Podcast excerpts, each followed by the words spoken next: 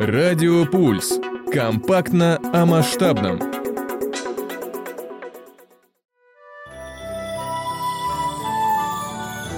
Азия Лайф. Всем привет! С вами Азия Лайф и я, Алина Павлова. Сегодня я хочу рассказать про символ Нового года по китайскому календарю – зеленого деревянного дракона. Изначально дракон – это символ императорской власти в Поднебесной. Очень авторитетное животное. В древности простолюдины не могли даже прикасаться к нему. Но как символ года он считается благосклонным, так что год обещает быть удачным.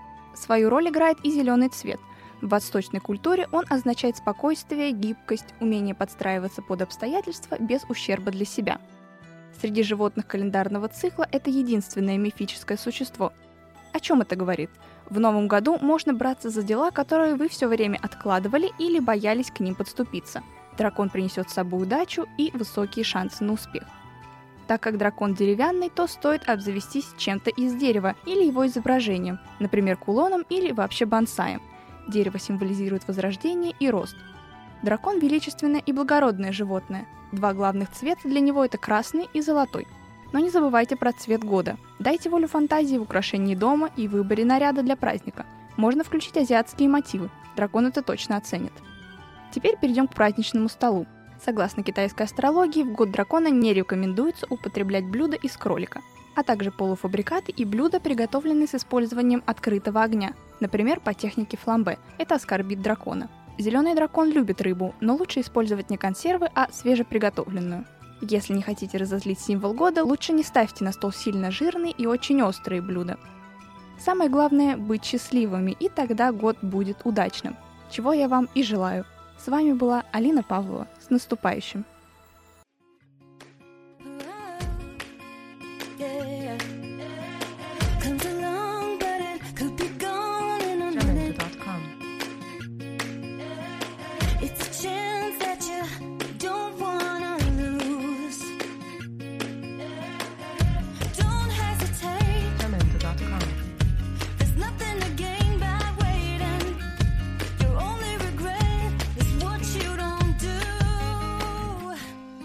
gotta get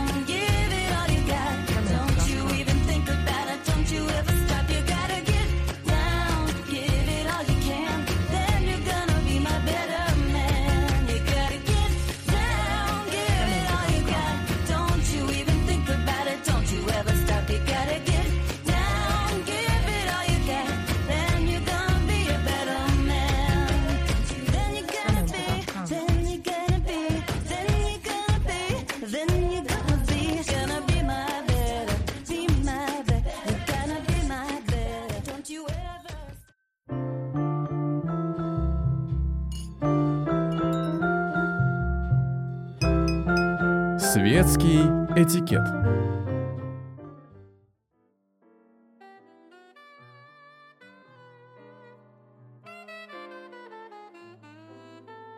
Добрый день, уважаемые ценители хороших манер. У микрофона Алиса Чанова, я рада сообщить вам, что с этого выпуска начинается подборка, в которой я буду рассказывать про международную вежливость и особенности этикета различных стран. И начать я хочу с далекой, удивительной страны восходящего солнца – Японии –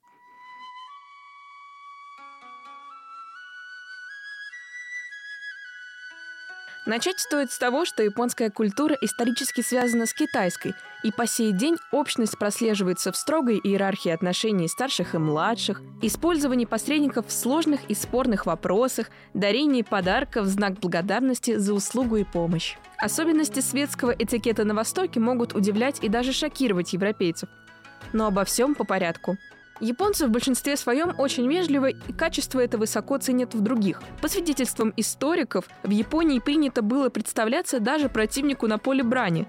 Сохранились документы о том, что при нашествии монголов в 1274 году японцы были возмущены тем, что их враги беспорядочно накидывались на них, не отвечая на представление и не выбирая достойного противника – в деловом общении с японским партнером не рекомендуется горячиться и терять самообладание. В общении с европейцами японцы ценят доброжелательность, искренность и общительность. Если вы научились говорить по-японски хотя бы несколько слов, ваше усердие будет оценено по заслугам. Европеец должен учитывать, что когда его деловой партнер на переговорах кивает, это вовсе не значит, что он с вами согласен. Просто он понял, что вы хотите ему сказать. Если в деловой беседе японцы употребляют выражения типа «сейчас это затруднительно», знайте, вы получили отказ. При встрече с деловым партнером из Японии не протягивайте руку для рукопожатия. Лучше ограничиться вежливым поклоном. Японцы кланяются особо. Встретив знакомого, они замирают на месте и как бы переламываются в пояснице. Согласно статистике, в среднем служащий кланяется таким образом 36 раз в день. Правда, эта учтивость ограничивается лишь областью личных отношений, совсем не затрагивая общественного поведения. На улице японец будет без зазрения совести толкать прохожих, прокладывая себе путь среди толпы. И все же японцы первыми учредили довольно строгие правила поведения на дорогах. Чуть больше века назад нарушение дорожных правил каралось ударом меча. Сейчас нравы стали мягче, хотя за соблюдением правил уличного движения уследить непросто, особенно в Токио. Город перенаселен, машин в нем крайне много, а улицы для такого движения не приспособлены. Уолт Шелдон, натуралист, в своей книге «Наслаждайтесь Японией» писал, Токио настолько перенаселен, что, кажется, даже собакам тут приходится махать хвостом не из стороны в сторону, а вверх-вниз. Токио — это лабиринт без путеводной нити. Пользоваться здесь городским транспортом значит обрекать себя на казнь. Садиться за руль значит отправляться в бой. Ходить пешком значит совершать самоубийство.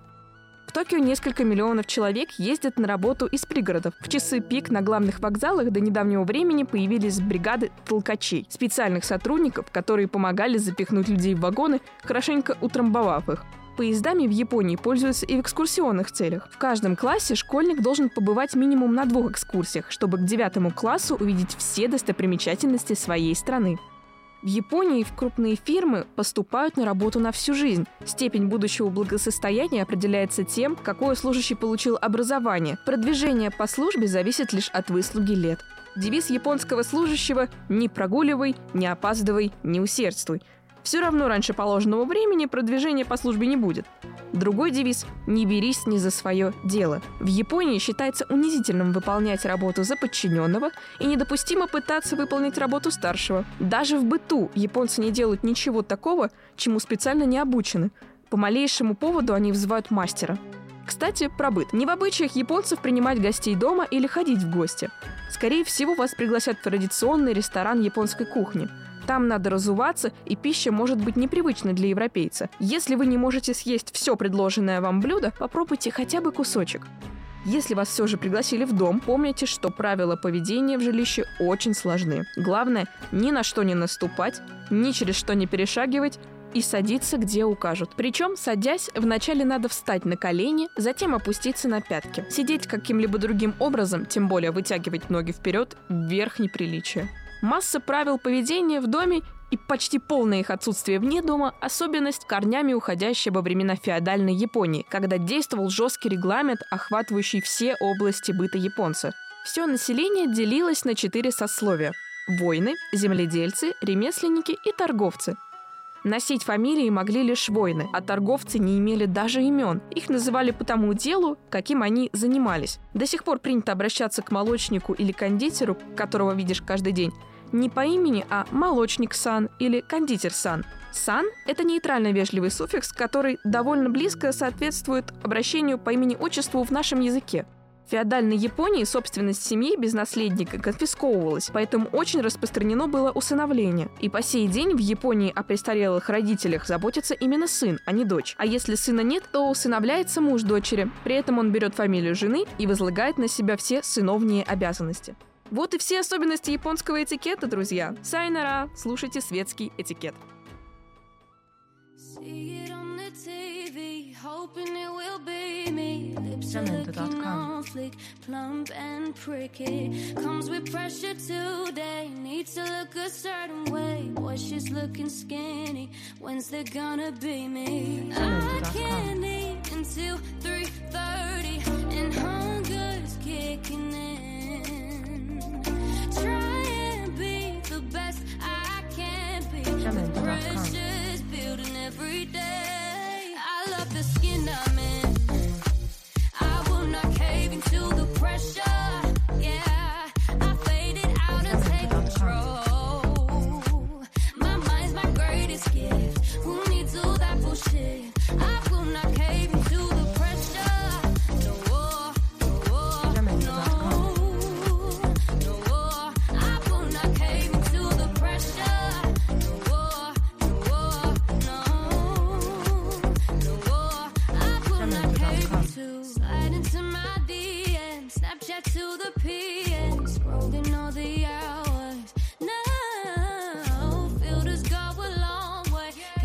That's.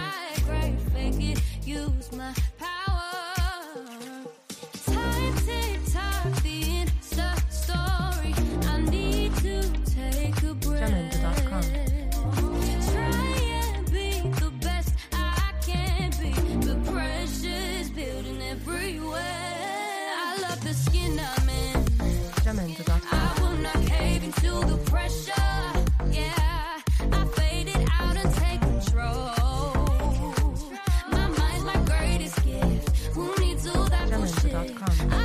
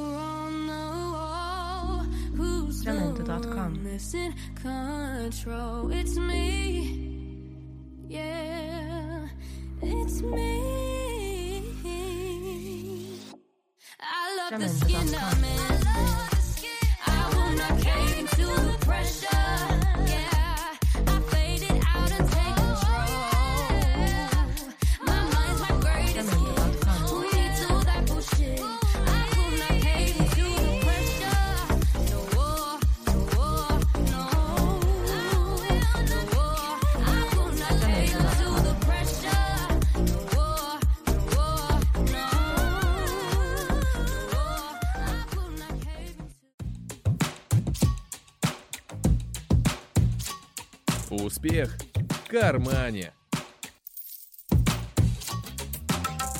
Всем привет! У микрофона Эля Шилина. Опра Уинфри – это девочка с тяжелой судьбой, пережившая насилие и жестокое обращение, и женщина, к мнению которой прислушиваются миллионы. Опра родилась в 1954 году и была нежеланным ребенком, отец которого служил в армии, а мать просто была не готова к ответственности. Девочку методом кнута и пряника воспитывала бабушка. Позднее, когда Уинфри было 6 лет, мать наконец-то забрала ее к себе. Жила она на севере США в очень неблагополучном районе. Там и начался период полный страха и разочарования в жизни. Она неоднократно переживала насилие со стороны двоюродных братьев и дяди. Телезвезда призналась, что в 13 лет она забеременела и сбежала к отцу. Ребенок родился раньше срока. Отец был строг, но старался поддерживать дочь и безоговорочно в нее верил, уделяя образованию будущей телеведущей большое внимание. Юная Опра несколько раз пыталась пробиться на телевидение и, наконец, в 19 лет получила должность помощника ведущего новостей.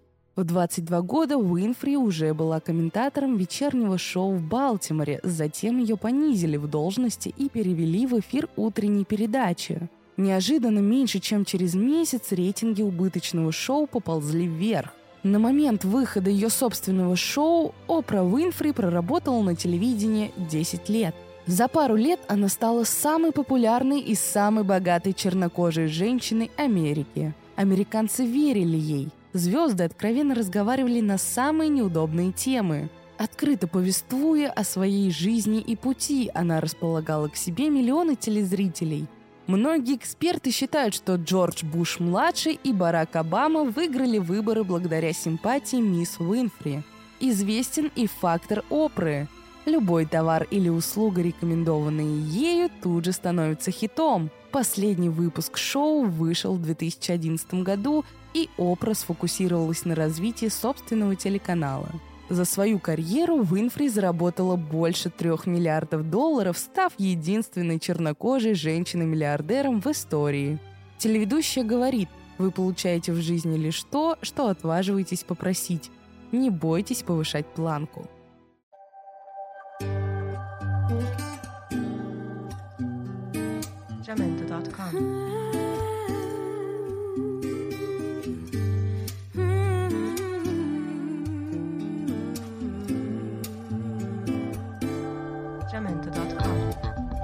I've been snoozing for an hour here beside you. What's this power you have over me? It's so crazy,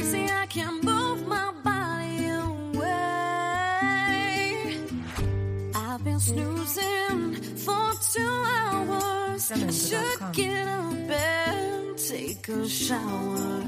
I can't shake this. I can't make this feeling go away.